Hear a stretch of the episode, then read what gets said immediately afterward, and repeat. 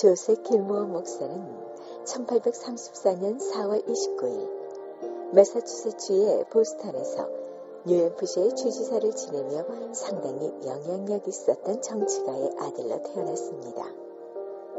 그는 명문대학인 브라운 대학에서 미술을 전공했으나 대학을 다니던 중 신학에 관심을 갖게 되어 뉴튼 신학교에서 정식으로 신학을 공부하고 목사가 되었습니다. 1862년 3월 26일 길모 목사는 필라델피아의 한 침례교회에서 수요일 저녁 예배 설교자로 초빙을 받게 되었습니다. 혼자 초빙받은 것은 아니었고 2일 동안 설교할 설교단의 일원으로 참석했는데 여러 설교자들과 함께 순차적으로 설교한다는 것은 상당히 부담스러운 일이었습니다. 그래서 그는 며칠에 걸쳐 준비한 설교를 읽고 또 읽으면서 어떻게 하면 다른 사람보다 설교를 잘 할 수 있을까 고민하기 시작했습니다. 그가 준비한 설교는 여호와는 나의 목자시니 내게 부족함이 없으리로다로 시작되는 시편 23편을 주제로 한 것이었습니다. 최선을 다해 설교를 하는데 갑자기 한 생각이 머리를 스치고 지나갔습니다. 그래, 내 능력으로 여기까지 온 게 아니야. 이렇게 큰 교회의 설교단의 일원으로 온 것 자체가 하나님의 은혜야. 잘하려고 하지 말자. 그저 하나님께 감사하자. 설교 도중 감동이 밀려온 그는 눈물을 글썽이게 되었고 목이 메어 울컥하는 바람에 중간중간 설교가 끊어지기도 했습니다.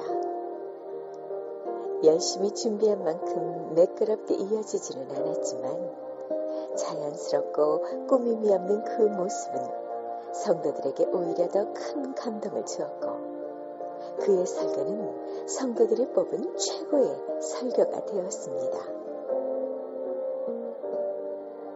그날의 일정을 모두 마치고 숙소로 돌아온 길모 목사는 쉬려고 했지만 그날의 감정이 잘 다스려지지 않았습니다. 늘 대하던 시편 23편이었지만 그날의 감동은 전혀 달랐습니다.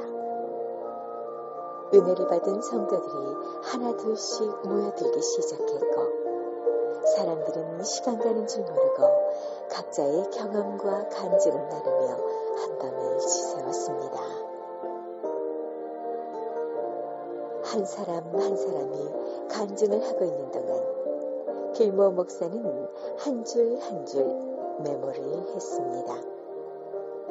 그날 밤 그는 그 메모를 정리하면서 가사를 완성했고 집으로 돌아와 아내에게 적은 메모를 보여주며 어제의 감동에 대해서 이야기했습니다.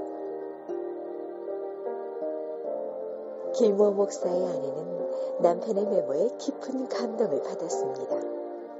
그녀는 남편 몰래 Watchman and Reflector 잡지사에 남편의 글을 보냈고 잡지에 실리면서 그의 글은 세상에 알려지게 되었습니다. 그리고 시간이 좀 더 흐른 1863년 Watchman and Reflector 잡지에서 이 글을 본 작곡가 윌리엄 브래드버리에 의해 가사와 꼭 맞는 멜로디가 입혀지면서 많은 사람들에게 사랑받는 찬송가 390장 예수가 거느리시니로 완성된 것입니다.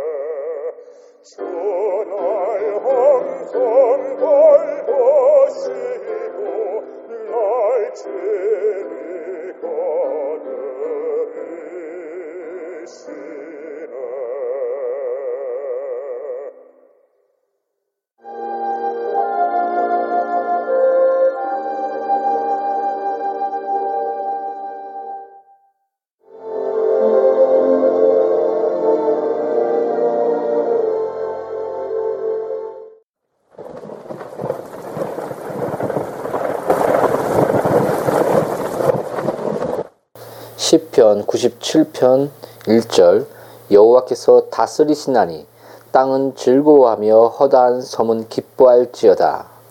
아멘.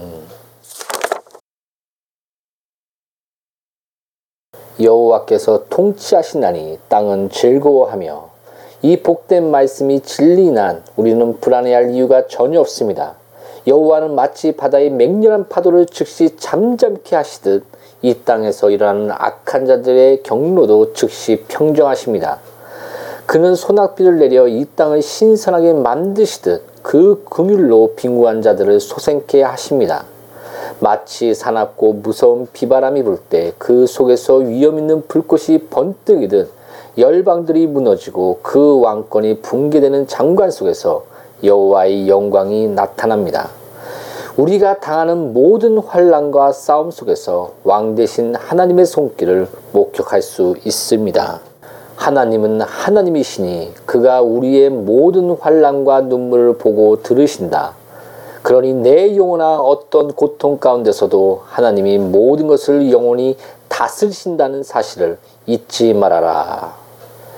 악한 영들은 지옥의 비참한 상태에서 의심할 여지 없는 하나님의 주권을 인정해야 할 것입니다.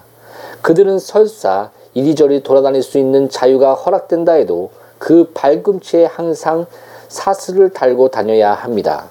하마의 입안에는 재갈이 있고 아고나 고래의 턱에는 갈고리가 있습니다. 마찬가지로 사망에 쏘는 것이 여호와의 자물쇠로 잠겨 있으며 그 무덤의 감옥들을 하나님의 능력이 감시하고 있습니다. 온 땅의 재판관 대신 하나님이 무섭게 복수하실 때면 계집에 있는 개들이 사냥꾼의 채찍 소리가 무서워 벌벌 떨듯 마귀들도 겁이나 부들부들 떨 것입니다. 사망도 두려워 말고 사탄의 공격도 두려워 말라. 하나님은 그를 신뢰하는 자들을 보호하시나니 내 영혼아 어떤 고통 가운데서도 하나님이 모든 것을 영원히 다스리신다는 사실을 잊지 말아라. 천국에서는 아무도 영원하신 왕의 주권을 의심하지 않습니다. 오히려 그에게 경의를 표하기 위해 엎드립니다. 천사들은 그의 신하들이요 구속받은 백성은 그의 사랑하는 자녀들로 이들 모두가 밤낮으로 그를 기쁘게 섬깁니다. 오 우리들도 곧 그 크신 왕의 성에 도착하게 될 것입니다. 이 생의 긴긴 슬픈 밤을 보상케 해주시려고 하나님이 우리에게 평강과 기쁨을 주실 것입니다. 그러니 내 영혼아 어떤 고통 가운데서도 하나님이 모든 것을 영원히 다스리신다는 사실을 잊지 말아라. 아멘.